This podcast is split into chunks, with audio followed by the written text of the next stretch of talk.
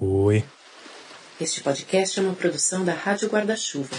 Jornalismo para quem gosta de ouvir. Por que a gente gosta tanto de batom vermelho? Por que os homens com cachorro são mais atraentes? Mulheres têm uma quedinha por palhaços? Por que tem tanta academia de crossfit? Para que serve a juba do leão, a cauda do pavão e a barba dos homens? Por que a gente se depila tanto? Por que as mulheres arriscam os tornozelos usando salto alto? Por que os locutores costumam ter a voz tão grave?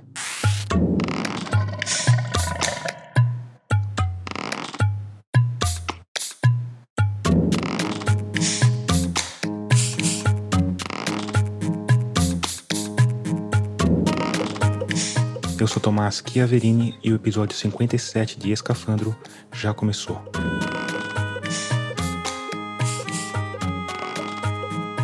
Nele a gente vai falar sobre padrões de beleza e sobre atração. E sim, a gente vai responder a todas essas perguntas. Antes de adiante, como de costume, eu preciso te falar que a Rádio Escafandro é mantida única e exclusivamente por uma parte dos ouvintes que apoia financeiramente o projeto. Isso é feito por meio de um financiamento coletivo. Para fazer parte dele é fácil e rápido.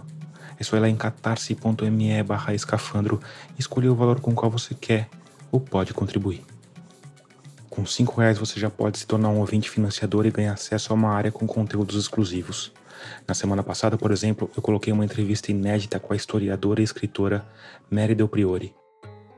A gente voltou a falar sobre sexo e sexualidade, mas de uma perspectiva histórica. Além disso, você participa de sorteios de livros e tem seu nome registrado na grande galeria de apoiadores que fica no nosso site. Se você quiser e puder contribuir com valores mais altos, eu te mando um livro meu com uma dedicatória no seu nome.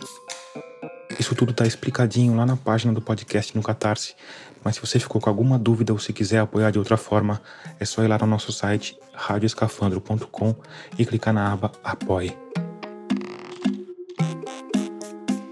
Se você já faz parte desse grupo de humanos luminosos, como a Elisa Marconi, a Carla Carneiro Bichara, o Rafael Cavalcante e o Paulo de Luna Freire, muito obrigado, mas muito obrigado mesmo por isso.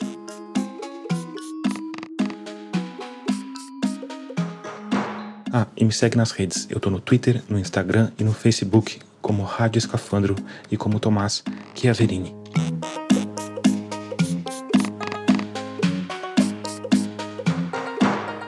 E para falar sobre esse universo da atração, sobre o que faz a gente desejar outra pessoa, eu vou começar falando de um dos homens que mais estudou esse assunto.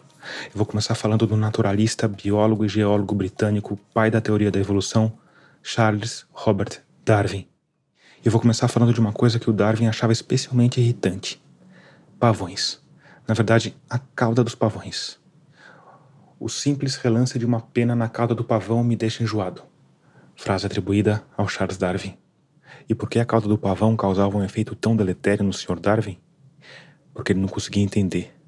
E se ele não conseguia entender, ele não conseguia explicar. Enquanto tá todo mundo, nossa, que lindo, que maravilhoso, ele tipo, ah, como que eu vou explicar isso, gente, agora? Esse é o biólogo e pós-doutorando em etologia cognitiva e psicologia evolucionista na Universidade de São Paulo, Marco Varela. Se você ouviu o último episódio, você já conhece o Marco. Aliás, se você não ouviu, eu recomendo que você pause agora e ouça. Na verdade, o melhor seria você começar pelo episódio 55, Paradigma Gengis Khan. Porque foi lá no episódio 55 que eu comecei a puxar esse fio evolucionista a partir da violência. Isso me levou naturalmente para a sexualidade, tema do episódio 56. E daí para beleza e para atratividade foi um pulo. Então, no fim, esse episódio que você está escutando agora virou meio que um encerramento de uma trilogia.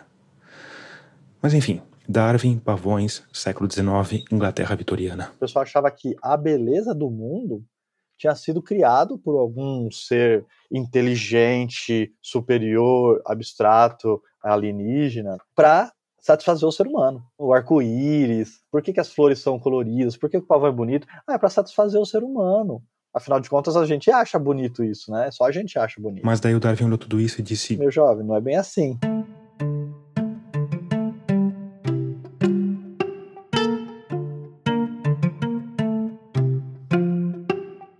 Antes de falar da explicação que o Darwin encontrou, eu quero voltar rapidinho para aquela questão do enjoo diante da cauda do pavão. Porque esse enjoo tinha a ver com a grande teoria que o Darwin criou para explicar o mundo, que era baseada na ideia de seleção natural. Seres mais adaptados se dão melhor, se reproduzem mais, passam essas características adiante. O que fazia todo sentido. Mas também aparece o pavão, todo desengonçado, arriscando a vida diante de predadores para carregar aquele trambolho no meio da floresta, feito uma atriz hollywoodiana que exagerou no vestido do Oscar. Como pode, né, que os bichos desenvolvem essas características. Essa é antropóloga, professora do Departamento de Psicologia Experimental da USP e esposa do Marco, Yaroslava Varela Valentova. Que não aumenta a sobrevivência. Você também deve se lembrar dela do episódio anterior. Agora, isso pode inclusive ser negativo, quer dizer, pode ser que o pavão fique com uma cauda tão claro. desproporcional que ele acabe se, se extinguindo por causa disso. Claro, a evolução não tá nem aí para a espécie. E pode acontecer exata exatamente isso, né? Que algumas preferências para traços específicos e exagerados podem até levar a uma extinção completa de uma espécie. Certo, então, pelo amor de Darwin, o que afinal está por trás da cauda do pavão? O Darwin explicou que essa cauda era um ornamento e esse ornamento claramente não ajudava na sobrevivência, né? Mas podia evoluir se ajudasse na reprodução. Se convencesse mais facilmente as fêmeas da espécie a copular com ele. Quer dizer, o que o Darwin percebeu foi que a cauda do pavão não estava ali por causa da seleção natural. Estava ali por causa de um fenômeno diferente: a seleção sexual. Um ornamento que foi selecionado pelas preferências das fêmeas. Um mecanismo da seleção sexual que é a seleção intersexual, que é a escolha da fêmea. Hum, escolha da fêmea na Inglaterra vitoriana. O Darwin teve a coragem de falar que fêmea de joaninha tinha senso estético, fêmea de pavão tem senso estético, e que esse senso estético das fêmeas influencia na evolução das espécies. Pegou bem? Não, pegou bem não na época foi recebido assim como um chacota, né? A sociedade já era muito mais machista que agora, então esse aspecto da seleção sexual foi rejeitado na época. E só a outra metade da seleção sexual, que é a competição entre macho, a evolução dos armamentos, é que foi respeitada, né? Porque os machinhos vitorianos primatinhas puderam entender facilmente por que, que um macho briga com o outro. Certo. Aqui, se você é um ouvinte normal, sem bacharelado em biologia, as coisas talvez tenham ficado um pouco confusas. Mas não se preocupa. Segura na minha mão, que no fim vai dar tudo certo. Para resumir, a gente está tentando explicar por que um bicho olha para outro bicho e acha aquele outro bicho um bom parceiro sexual. E até o Darwin se sair com essa explicação da beleza, a teoria básica era de que a escolha do parceiro tinha a ver com bom senso. Você é bonito porque você tem um sistema imunológico melhor, você é bonito porque você é mais simétrico, então teoricamente você teve menos mutações durante o seu desenvolvimento ontogenético, então você conseguiu se segurar contra os, os desafios internos e externos do meio e deixar as duas metades do seu corpo parecidas, então a simetria pode ser um indicador também de bons genes nesse sentido. Indicaria que você tem uma capacidade melhor de sobreviver.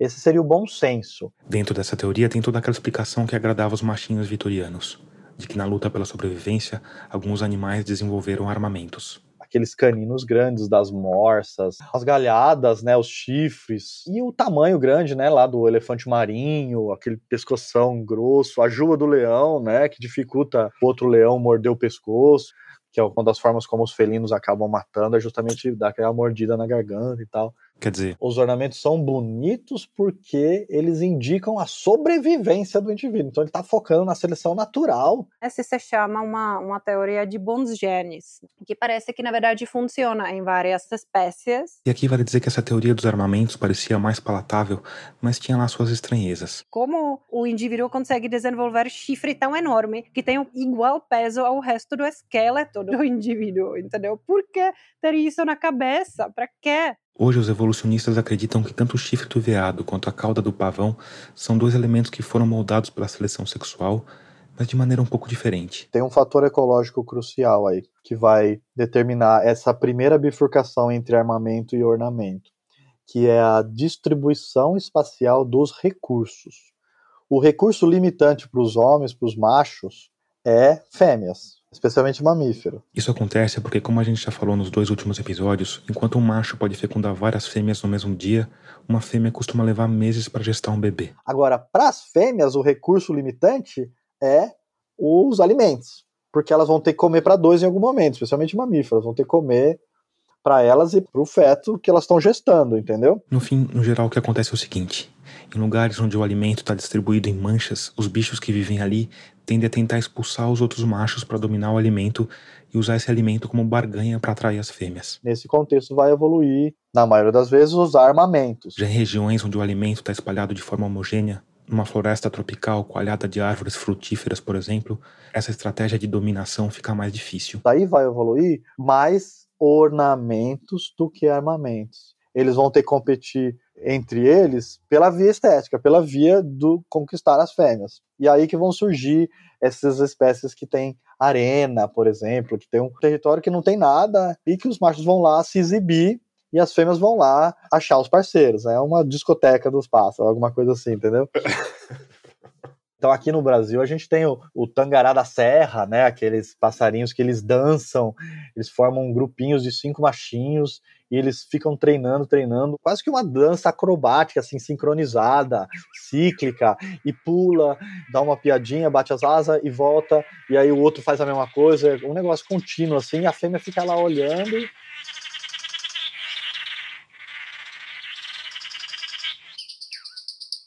tipo umas boy bands, entende? Que chegou um momento que não dava um machinho só, não, não satisfazia o, o senso estético da fêmea. Eles precisaram se unir num grupo, e dentro desse grupo tem a hierarquia deles. Quando a fêmea aceita a exibição, quem vai realmente copular com ela vai ser o machinho dominante desse grupinho de cinco. O vocalista. É. Primeiro o vocalista, depois o guitarrista, depois o baixista, Exato. o baterista. O baterista e o, e o baixista sempre se ferram. É, eu tenho o tecladista ainda, que é o quinto, né? Que é o último. exatamente, exatamente.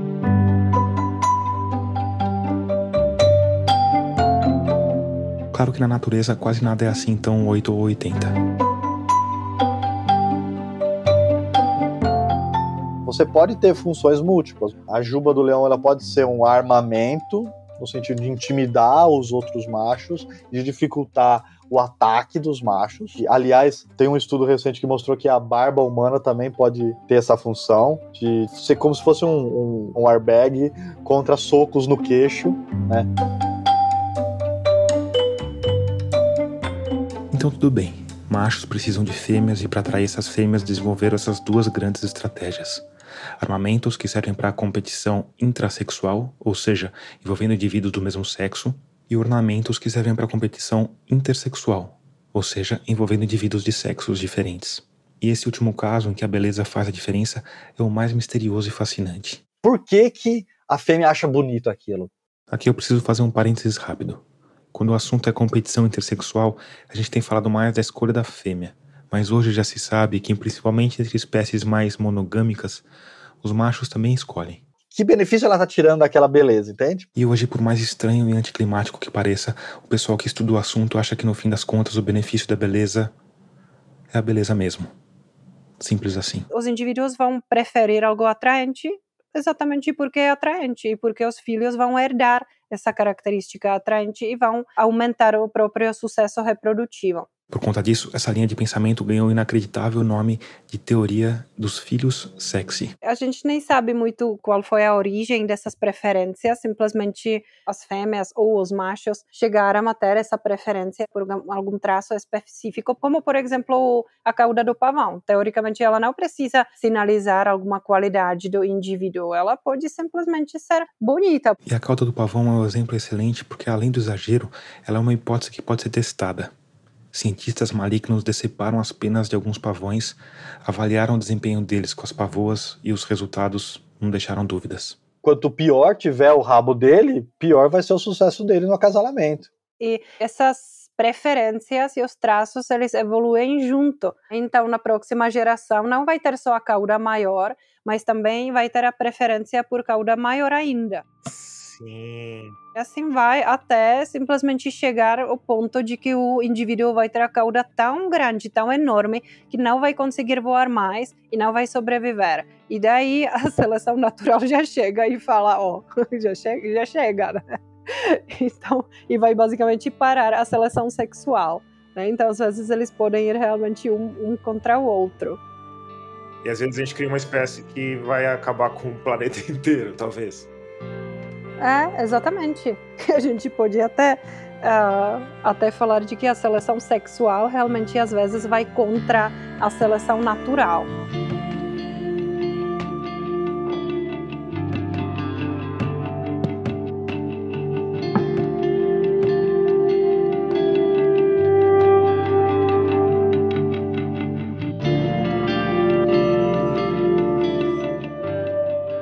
A seleção sexual é fantástica porque ela pode, ela pode explicar a especiação, por exemplo, né? Barreiras comportamentais, né? Então as espécies poderiam ter filhos, as subespécies aí nesse caso, poderiam ter filhos um com o outro, mas os ornamentos ou os tipos de display já divergiram o suficiente a ponto de a fêmea de um de uma subpopulação não gostar mais do macho da outra, e isso gerar especiação. Então, ah, entendi. Aí, conforme elas vão acasalando entre si, vai, vai ficando cada vez mais diferente. Chega uma hora que já não tem mais compatibilidade genética para ter um filho com aquele que não tem o rabo, por exemplo. Exatamente. A incompatibilidade genética que você falou é, o, é a última etapa do isolamento reprodutivo, mas antes dessa etapa chegar, ainda tem algumas etapas anteriores, e uma das primeiras é justamente a barreira comportamental. Que sensacional isso. E, e aí a gente chega nos humanos. E nos humanos? Os humanos.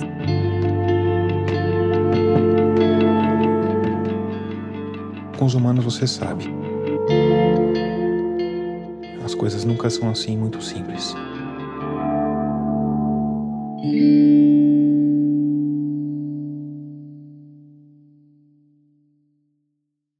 Aquela grande divisão. Milhões de anos atrás. E aí os chimpanzés ficaram nos lugares de floresta, para lá do rio ficaram os bonobos, para cá do rio ficaram os chimpanzés e os humanos. Humanos que não eram nem homo sapiens, portanto deviam ser um pouquinho diferentes da gente. Os humanos começaram a ir cada vez mais para a savana, deixar a floresta para trás. O alimento passou a ser mais escasso.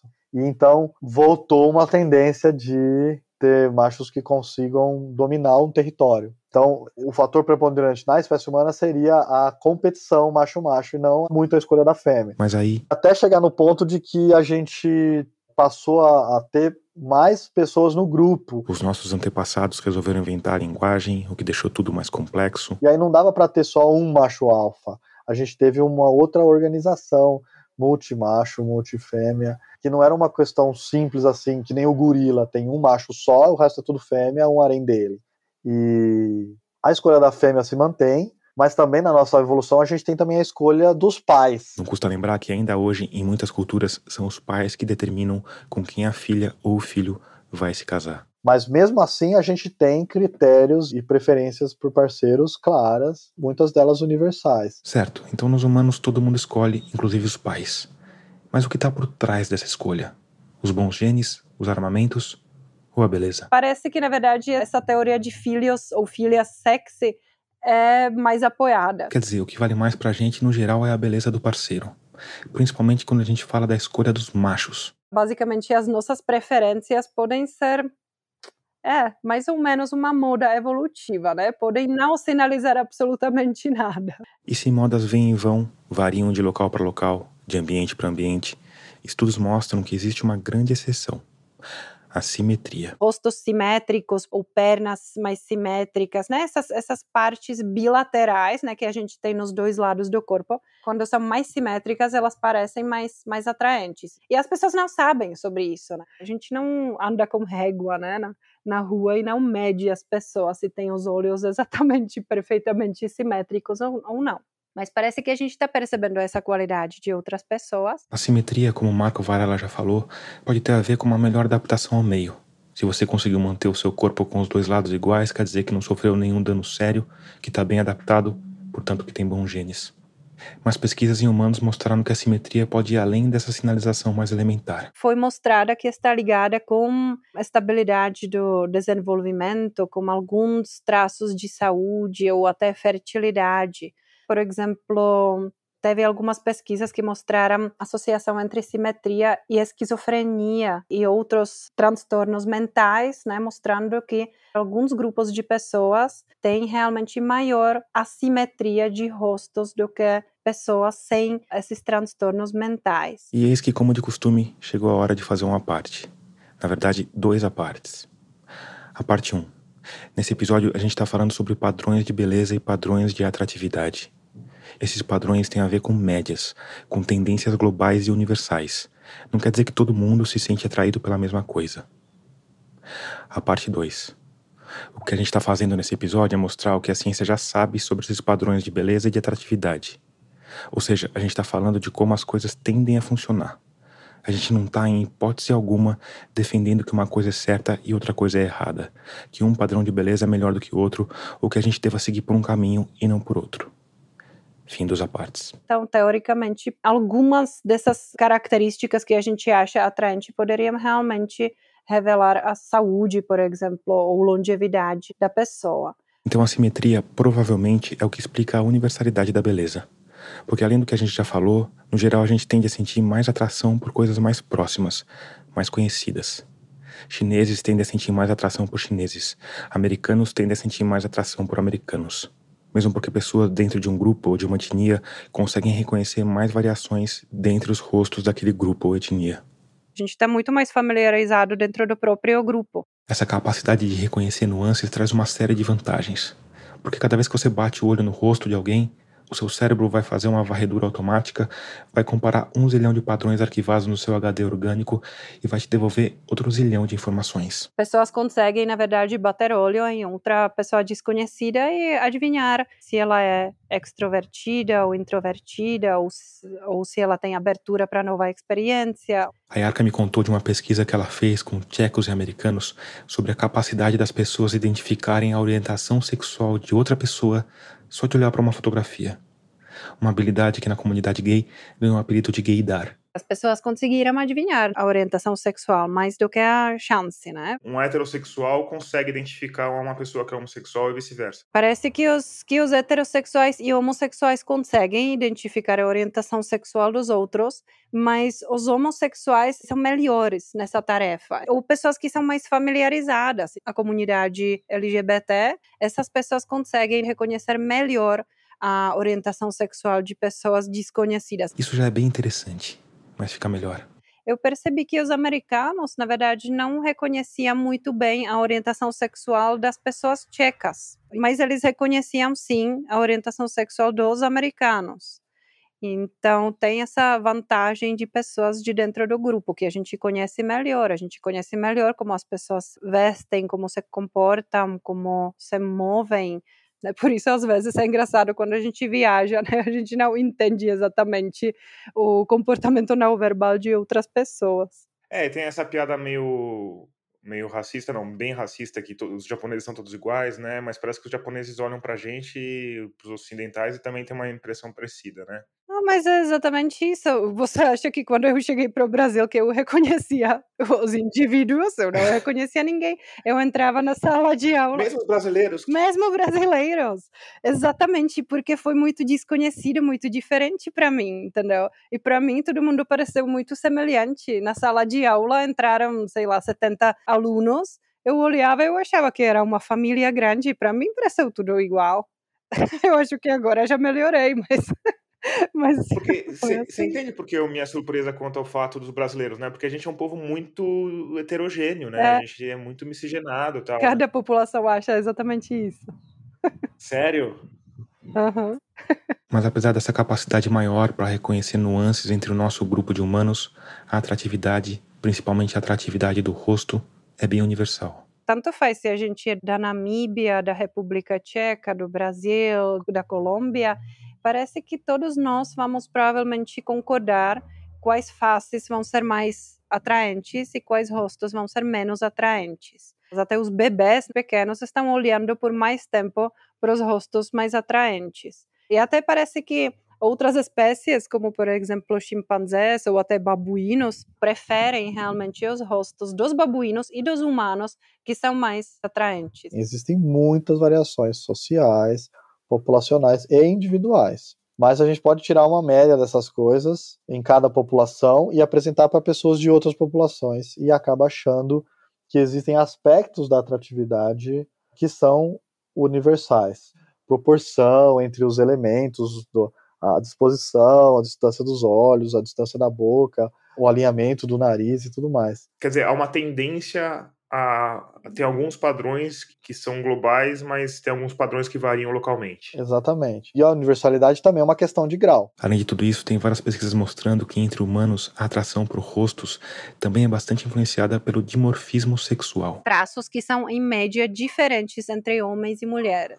Os homens, em geral, têm um queixo mais proeminente e a linha da mandíbula mais angulosa, enquanto as mulheres têm as maçãs do rosto maiores. Os olhos, por exemplo, maiores também do que os homens, e esses são são traços morfológicos que a gente também acha atraentes, né? E olha que interessante. Em média, realmente os homens gostam de mulheres com traços mais femininos, mas as preferências de mulheres não são tão claras.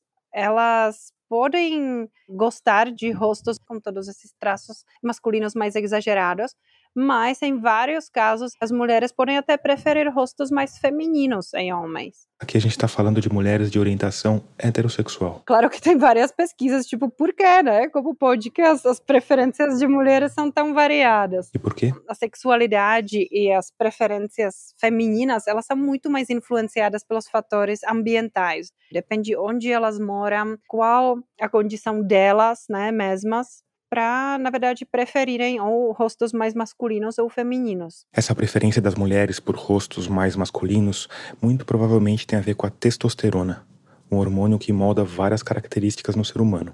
A testosterona está relacionada com a voz mais grave, com o formato mais anguloso do rosto, com a quantidade de pelos corporais, de músculos e até com coisas menos visíveis, como a diferença de comprimento entre o dedo anelar e o dedo indicador. E tem mais. Ela é um imunodepressor. Ela faz com que o nosso sistema imune fique mais fraco. Então, tipo, qualquer ornamento que for influenciado pela testosterona faz sentido evolutivamente para as fêmeas prestarem atenção nele. Para você ter esse ornamento que precisa de muita testosterona, significa que você deprimiu muito o seu sistema imunológico. E mesmo assim, você não pegou nenhum parasita ou vírus a ponto de te matar. Então você é um cara que tem um sistema imune bom. É um jeito de você honestamente exibir que o seu sistema imune é bom. É você ir lá e, tipo, lamber maçaneta, não usar máscara e, tipo, muitas pessoas estão fazendo isso, mas estão descobrindo que o sistema imune não é tão bom assim. Isso ajudaria a explicar por que mulheres acham as características masculinas atraentes. E aí, você ouvinte atento vai dizer, mas a Yarka acabou de dizer que essa preferência varia. Pois é, porque além de causar tudo isso, a testosterona também costuma favorecer comportamentos agressivos. E isso não é um traço exatamente atraente, especialmente para os parceiros de longo prazo. Então, isso pode ser uma coisa. Mas as mulheres preferem os rostos masculinos para o curto prazo. Para curto prazo tá tudo bem, não, não tem tanto problema se o homem for mais dominante, por exemplo, porque não vai atrapalhar a vida dela depois, né? E a orientação sexual das mulheres é mais influenciada pelo ambiente, é isso? É, em geral, a, a, sexualidade feminina, ela parece ser mais influenciada pelo ambiente, sim. Então, essa história aqui é uma piada que as mulheres estão todas virando lésbicas porque os homens são todos incompetentes.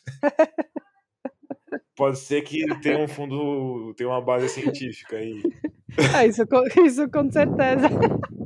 Não, é, em geral, a orientação sexual parece ser realmente muito mais fluida e não estável, em, não tão estável, não tão rígida, né, nas mulheres do que nos homens. Não sempre, não em todos os casos também, mas nas mulheres parece ser mais frequente. Mas eu não estou falando de que elas sempre mudam para orientação não heterossexual. Várias mulheres vão mudar da orientação não heterossexual para orientação heterossexual. É, mas é bom os homens ficarem espertos, então, né? Porque. Isso com certeza. Em geral, os homens deveriam ficar espertos para ter alguma chance.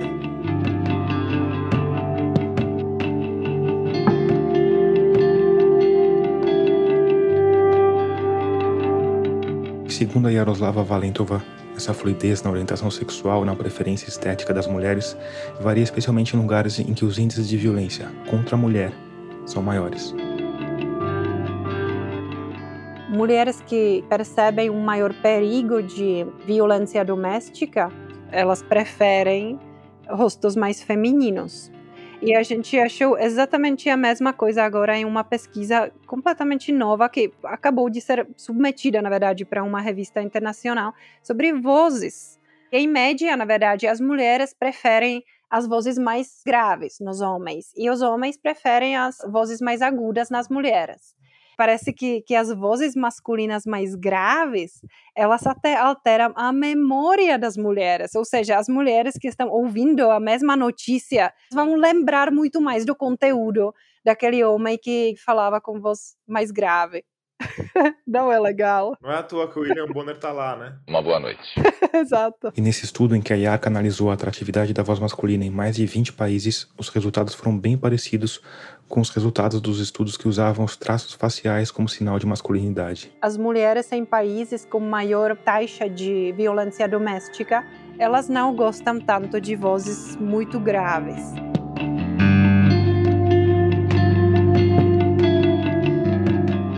E aí, enquanto a escolha das mulheres está carregada de subjetividade e de influências do ambiente, a escolha dos homens obedece principalmente a um fator: a beleza física.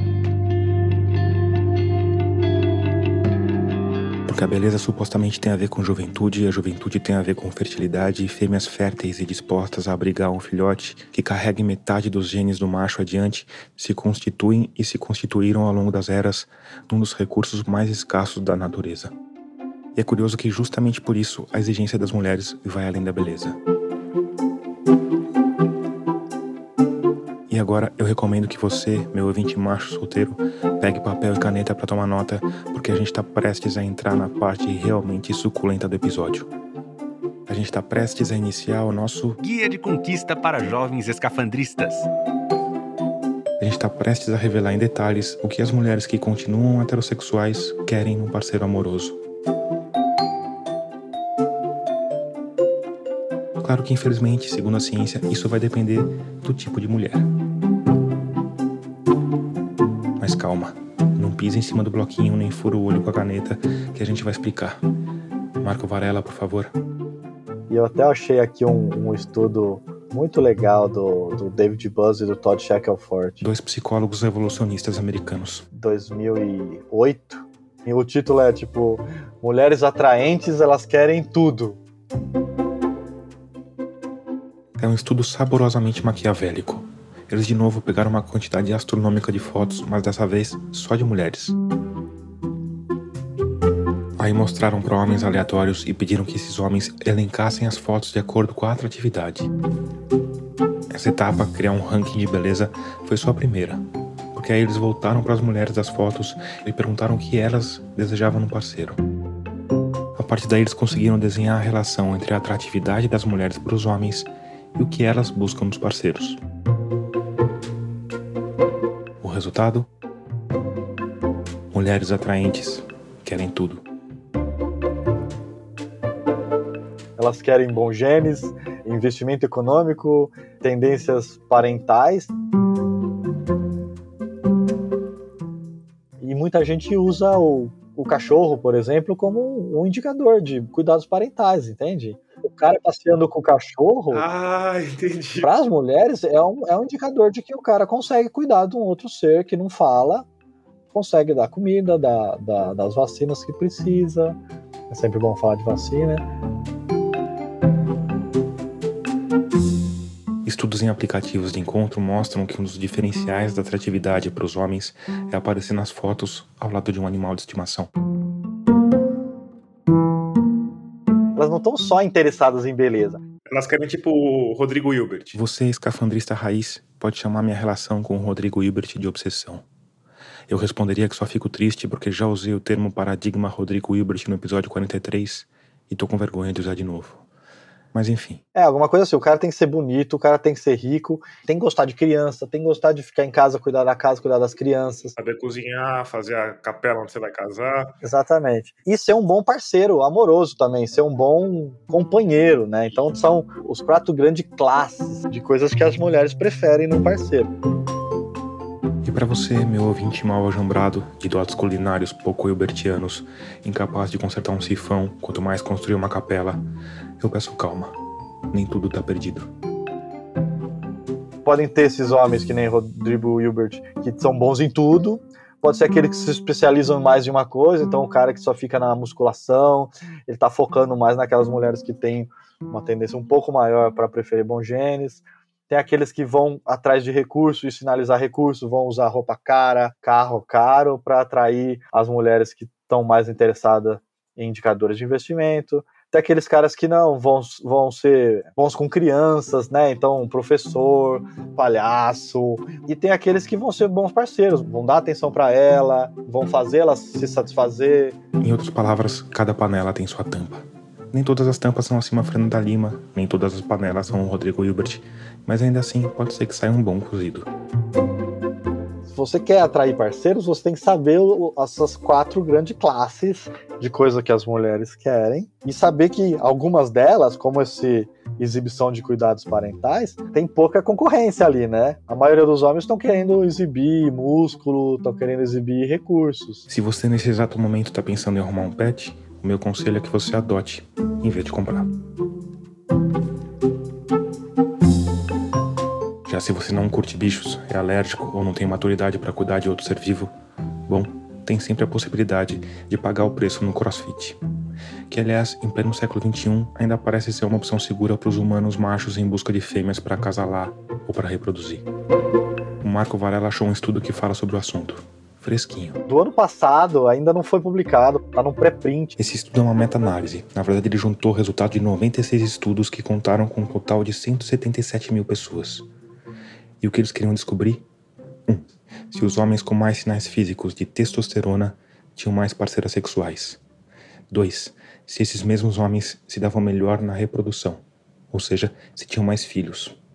Para isso, eles analisaram a frequência da voz, aquela diferença entre o comprimento do anelar e do indicador, a altura e o índice de massa muscular e de força física. Eles descobriram que, sim, a altura, a, a proporção dos dedos e o tom de voz, né, o tom grave da voz, eles todos previram o aumento no acasalamento, tanto de parceiras que ele tem.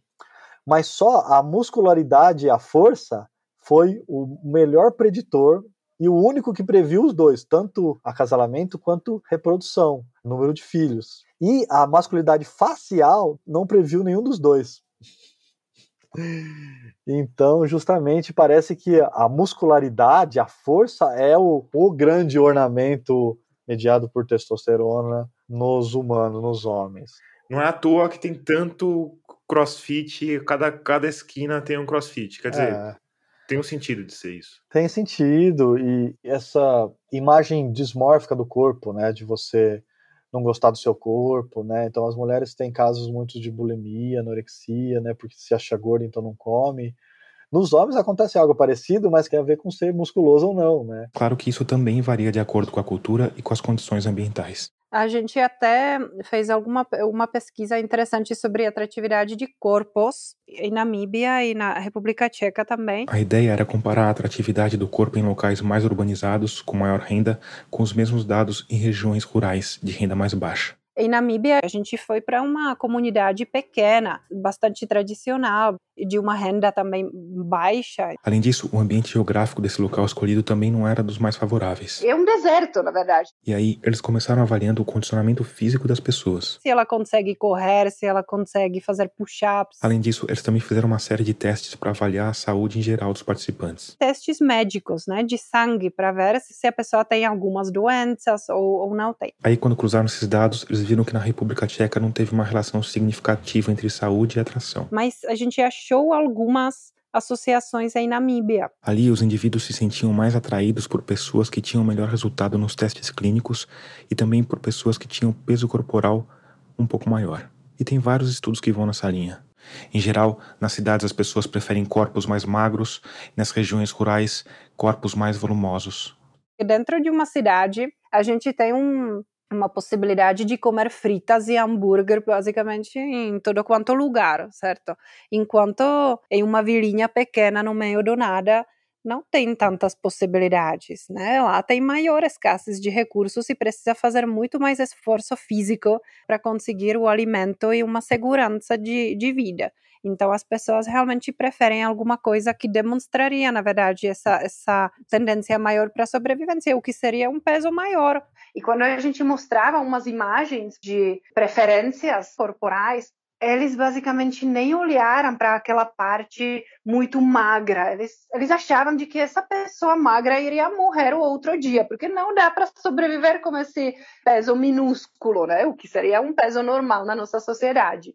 E para eles, o que começou a fazer sentido foi realmente umas categorias muito maiores de peso. E tem um detalhe importante nisso tudo, que vale para o corpo, para o rosto, para o vermelho e para tudo que se relaciona com a atratividade. É sempre uma preferência relativa. E aí, ao longo das gerações, vai aumentando o ornamento e a preferência ela não precisa aumentar, ela não precisa preferir cada vez maior, ela só precisa preferir maior, relativamente maior. Agora, quando todo mundo vai aumentando, vai crescendo, todo tipo Schwarzenegger fica um cara pequeno. Exatamente, esse é um feedback positivo, por isso que chama Runaway Selection. É uma seleção que ela vai fugir, também conhecida como a seleção do descontrole. Ela está descontrolada, ela vai embora até encontrar algum teto. Nesse percurso, é comum que alguns indivíduos tentem roubar na exibição de recursos. Tem muitos casos no Brasil de caras que injeta nos braços, injeta uns líquidos, uns gel, algumas coisas que pode ser até prejudicial, mas fica com aquele bração inchado que parece que o cara é musculoso, mas não é. E o que as fêmeas fazem diante disso? O único jeito delas distinguirem quem é fake e quem não é é focar naqueles ornamentos que forem muito custosos. Você não tem como pagar o preço. Se você não for realmente forte ou, ou realmente bem alimentado, você não vai conseguir desenvolver aquilo de forma tão custosa assim, tão grande, tem? Eu imagino que para essa questão dos músculos, tem a coisa dos outros fatores que entram também, né? Um cara muito musculoso provavelmente vai parecer um cara que não vai se preocupar muito com o filho, porque se ele fica tanto tempo na academia, quem tá cuidando das crianças, certo? Exatamente, exatamente.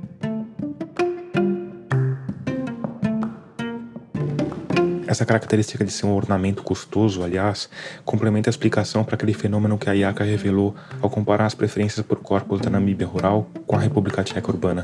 Onde tem McDonald's em cada canto, o que a gente vai preferir vai ser alguma coisa que é difícil para atingir, né? Ou seja, o corpo e o corpo musculoso, porque é bem melhor sentar no sofá e comer chocolate. É difícil ficar magro e musculoso. Esse exemplo do custo está bem ancorado na seleção natural. Indivíduos que conseguem desenvolver características custosas estariam mais bem adaptados ao meio, tão bem adaptados que poderiam esbanjar. Tipo o Faustão que compra um sapato que custa 8 mil reais de maneira mais geral, isso também ajudaria a explicar por que às vezes a gente gosta de coisas exóticas.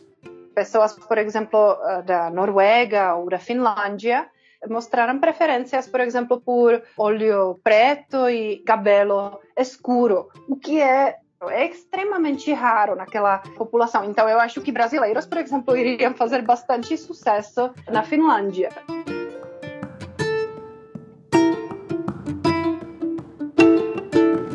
Para você que não está disposto a comprar um cachorro, nem passar uma hora por dia na academia, muito menos se mudar para a Finlândia, bom. Que geralmente as pessoas fazem, isso homens e mulheres, é tentar achar um parceiro o máximo atraente possível segundo o seu cacife. Se você tem um valor de parceiro, né? O máximo que você vai conseguir chegar é alguém perto de você. Se você criar uma parceria amorosa com alguém que é muito distante de você, ou muito feio, ou muito bonito. Aqui o Marco tá falando de beleza, mas isso vale para todos os critérios de que a gente falou. A parceria vai tender a não se manter. Assim que você achar uma parceira melhor, você vai tender a trocar de parceiro. Só que o oposto também, né? Se você chegar a conseguir uma parceira melhor que você, assim que ela achar alguém melhor, a facilidade de trocar, entendeu? E aqueles que vão ficando vão sendo aqueles que têm um valor de parceiro, um valor no mercado amoroso semelhante. Então, o melhor que você pode fazer com todo o seu arsenal aí ornamental, né? Corpo e mente. E até agora a gente falou mais de características físicas e materiais desse arsenal. Mas existem outros nichos de atração a serem explorados. E aí a gente entra nas características psicológicas que viraram ornamentos. A criatividade, por exemplo, é uma delas. foi bom para a seleção natural a gente ser criativo, a gente consegue resolver problemas, a gente consegue saber como que a gente vai fazer essa ferramenta, fazer uma armadilha para caçar aquele bicho, fazer essa cabana, né? A criatividade é muito importante por razões práticas, mas também você pode usar sua criatividade para fazer poemas, para fazer música, para fazer pintura. Então a seleção sexual pode é, incidir em cima de uma característica e transformar qualquer característica corporal ou mental num ornamento. Aí que tá.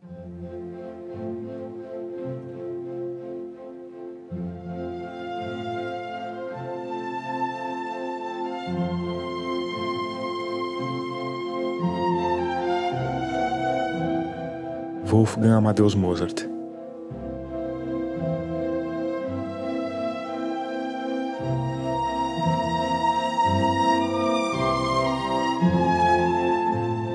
Concerto para piano número 21.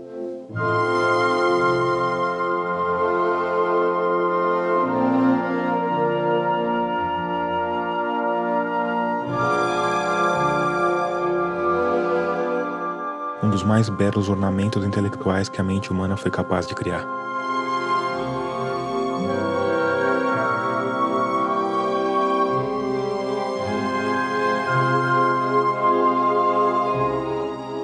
Mas que ainda assim é um entre tantos.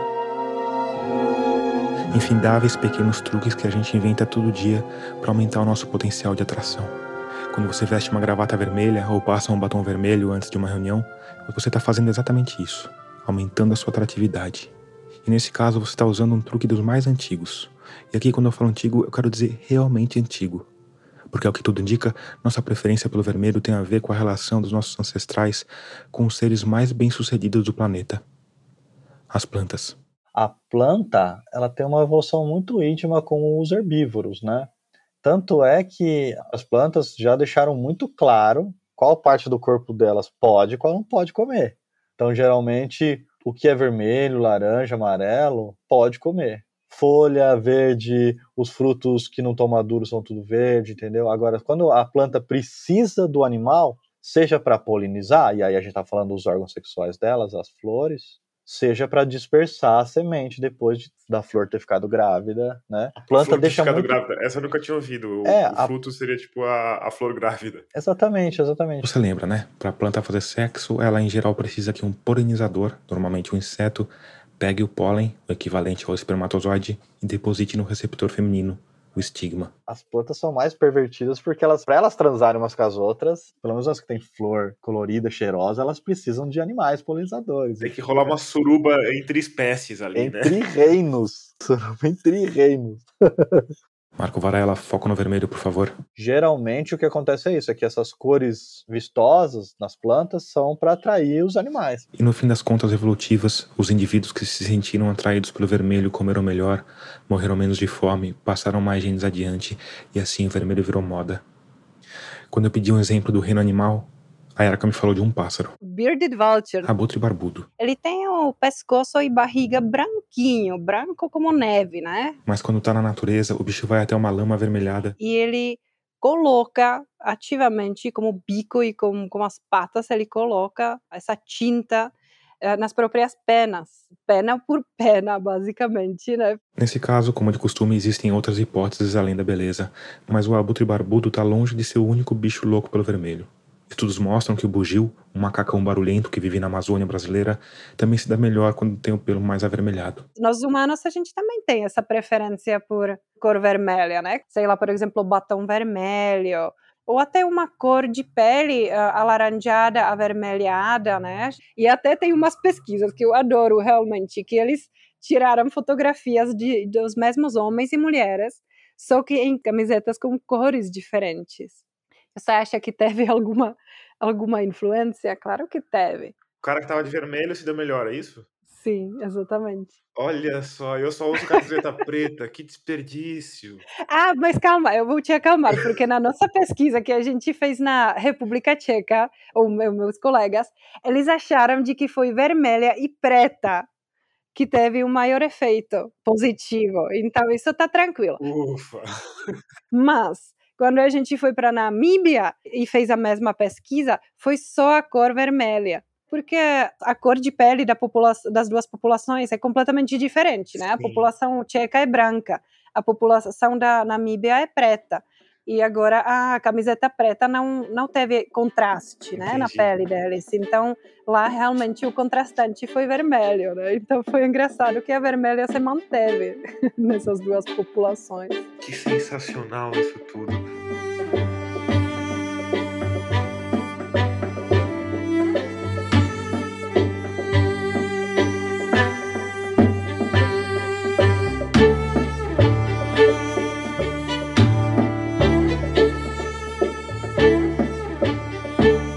E aí, assim como o abutre barbudo, nós humanos mudamos a nossa aparência em busca de uma maior atratividade. Todas as culturas conhecidas fazem algum tipo de mudança de aparência. Essas mudanças geralmente estão muito ligadas com a cultura local, mas é bem comum que por trás dessa cultura exista uma explicação evolucionista. Um exemplo maquiagem. A gente basicamente usa maquiagem, por exemplo, para aumentar os olhos, né? Sinais de feminilidade. Aumentar o vermelho da boca. Outro exemplo, salto alto. Quando a mulher ela põe o salto alto, ela reorganiza a posição do quadril de forma a fazer uma lordose. Então, deixa o bumbum mais arrebitado, é mais atraente. Agora, quantas mulheres já não torceram, não quebraram o tornozelo por causa disso? Quer dizer, nem todo ornamento vai ser realmente algo que ajuda o indivíduo, entende? E eu poderia dizer que o, o impacto da cultura favorece essa escolha pela beleza só? Tô pensando aqui, porque você falou do salto alto, eu lembrei daquelas das, das meninas chinesas que eles colocavam naquele sapato que atrofiava o pé, sabe? Essa tradição chinesa se chamava pés de lótus. As chinesas, ainda crianças, tinham os dedos dos pés dobrados e amarrados dentro de sapatinhos apertados. Conforme elas cresciam, os pés se atrofiavam e continuavam do tamanho de um pé infantil. A prática teria começado no século X e perdurou até o século passado. E esse é um exemplo muito legal, né? Homens são maiores que mulheres. Homens, no geral, preferem mulheres mais baixas do que eles. Tem até um estudo feito pelo Marco e pela Yarka que mostrou a correlação entre preferência por parceiros menores e tendência para dominação. Homens mais dominadores preferem mulheres mais baixas. Homens também preferem os indicadores de juventude, ou seja, um pezinho pequenininho, ele é mais atraente do que um pezão grandão que aconteceu nessa cultura específica? Aconteceu que a evolução cultural tomou um rumo próprio, mas em cima de uma tendência pré-existente de preferir pés pequenos e jovens. E aí isso é tido como um super estímulo, e a preferência geralmente ela não tem um teto. Então a gente está sempre muito suscetível aos superestímulos. É um exemplo perfeito de como as coisas estão todas somadas ali, né? Estão todas somadas. Na maioria das vezes, a cultura ela não vai contra nossas tendências naturais, ela vai na mesma direção. E como a gente disse no episódio anterior, a natureza tem uma predileção pelo exagero. Quer outro exemplo disso? Pelos. A gente já tem os pelos muito estranhos, né? Quando a gente olha para as outras primatas, eles são muito mais peludos do que a gente. Imagina um gorila olhando pra gente com esses tufos, todos em cada um em um lugar diferente, né? Uma coisa mais estranha que tem, né? Exatamente, deve ser muito estranho para eles, até para Moisés, tipo, olhar para essas pessoas basicamente nuas, tem que colocar a roupa porque simplesmente não tem os pelos, né? Exato. E a gente ainda vai pegar o gilete ou tesoura ou sei lá o que, e ainda vai tirar esses restinhos que a gente tem. então... Aqui tem outro detalhe interessante. É que uma parte dessas tendências culturais tem a ver com moda. A gente também prefere o que as outras pessoas preferem, certo? E muitas vezes o que as outras pessoas preferem e o que a gente prefere fica meio misturado. Ainda mais numa sociedade que uma das modas mais hegemônicas é perder tempo diante de um retângulo de vidro e metal, olhando as outras pessoas mostrando o que elas preferem. Eu fiz várias entrevistas, né, sobre as preferências por parceiros e algumas pessoas me falaram: "Ah, então, eu sempre fui atrás das mulheres muito magras porque eu achava que esse é o padrão, né? Todo mundo me falava que isso é bonito, isso é maravilhoso, eu vi na televisão. Mas na verdade, depois eu percebi que eu não gostava de mulheres muito magras. E depois, quando essas pessoas descobriram a própria preferência, que realmente, na verdade, gostaram de uma, de uma forma corporal um pouco diferente do que é a norma, elas ficaram muito mais felizes. Tipo, ah, então, eu fui sempre atrás de pessoas erradas. Eu estava fazendo erro comigo mesmo. Com os pelos, talvez existam casos parecidos. Eu perguntei vários homens, até uh, homossexuais, por exemplo, né, se eles gostam de parceiros ou de, de homens depilados, se e vários falavam, especialmente depilação de genitais, né? Eu estava perguntando para os homens gays e para homens heterossexuais.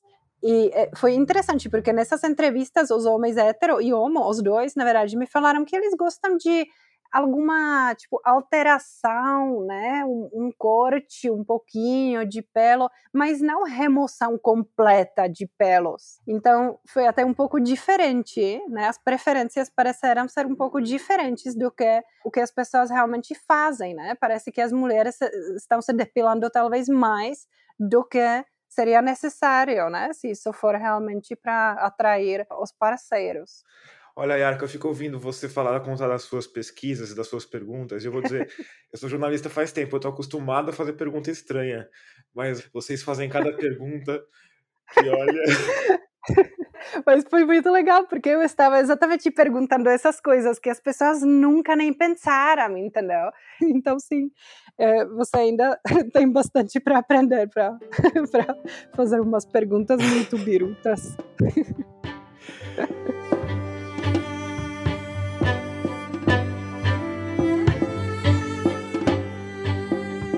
E aí, depois de entrevistar Yaroslava Valentova e o Marco Varela algumas vezes, eu fiquei pensando nessa história toda. Porque apesar de eu me interessar bastante por tudo que se relaciona à evolução, essa parte da seleção sexual foi novidade para mim. Porque para mim o sexo era o que fazia a evolução acontecer. Por causa dele a gente teria esse superpoder de adaptação ao meio. Mas aí veio essa teoria do filho sexy para mostrar que, ok, em geral acontece assim por causa do sexo, mas ao mesmo tempo, também por causa do sexo, a gente pode pegar uma bifurcação e acabar num lugar completamente louco, onde os machos de uma espécie de primata fazem de tudo para estufar os músculos, mesmo sem eles terem qualquer utilidade prática, enquanto as fêmeas se equilibram em cima de perigosas próteses apelidadas de salto alto. E essa inquietação, ao que parece, não é só minha a gente não deveria, na verdade, esquecer aquela teoria de filho sexy e de uma moda, né? Que ela é muito importante. Ela é basicamente mostra uma, uma, uns mecanismos um pouco aleatórios durante a evolução. Isso, isso que é, é. louco nessa teoria, porque ela é completamente é, é roleta russa, certo? É, é um pouco assim. É.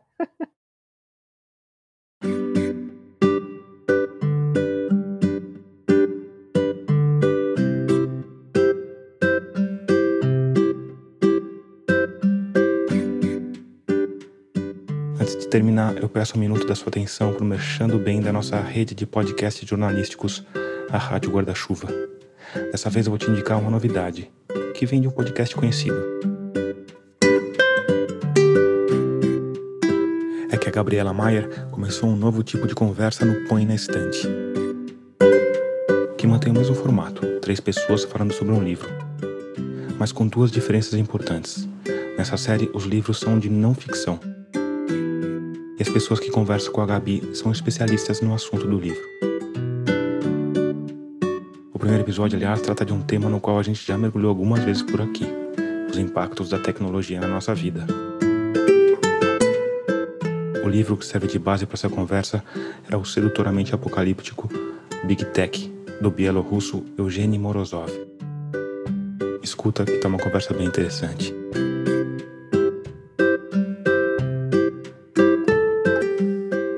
Aqui o episódio 57 de Escafandro.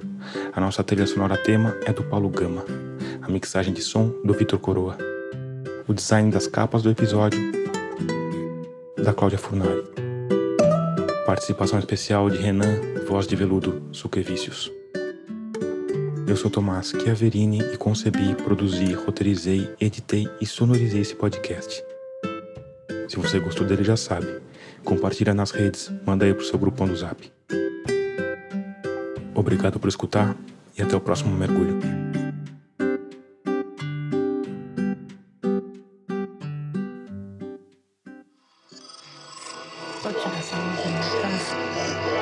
Esse podcast é apresentado por b9.com.br.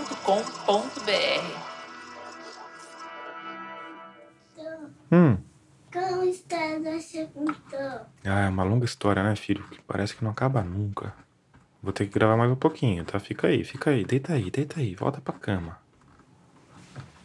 Heitor, Hum, eu tô com sono. Você chegou.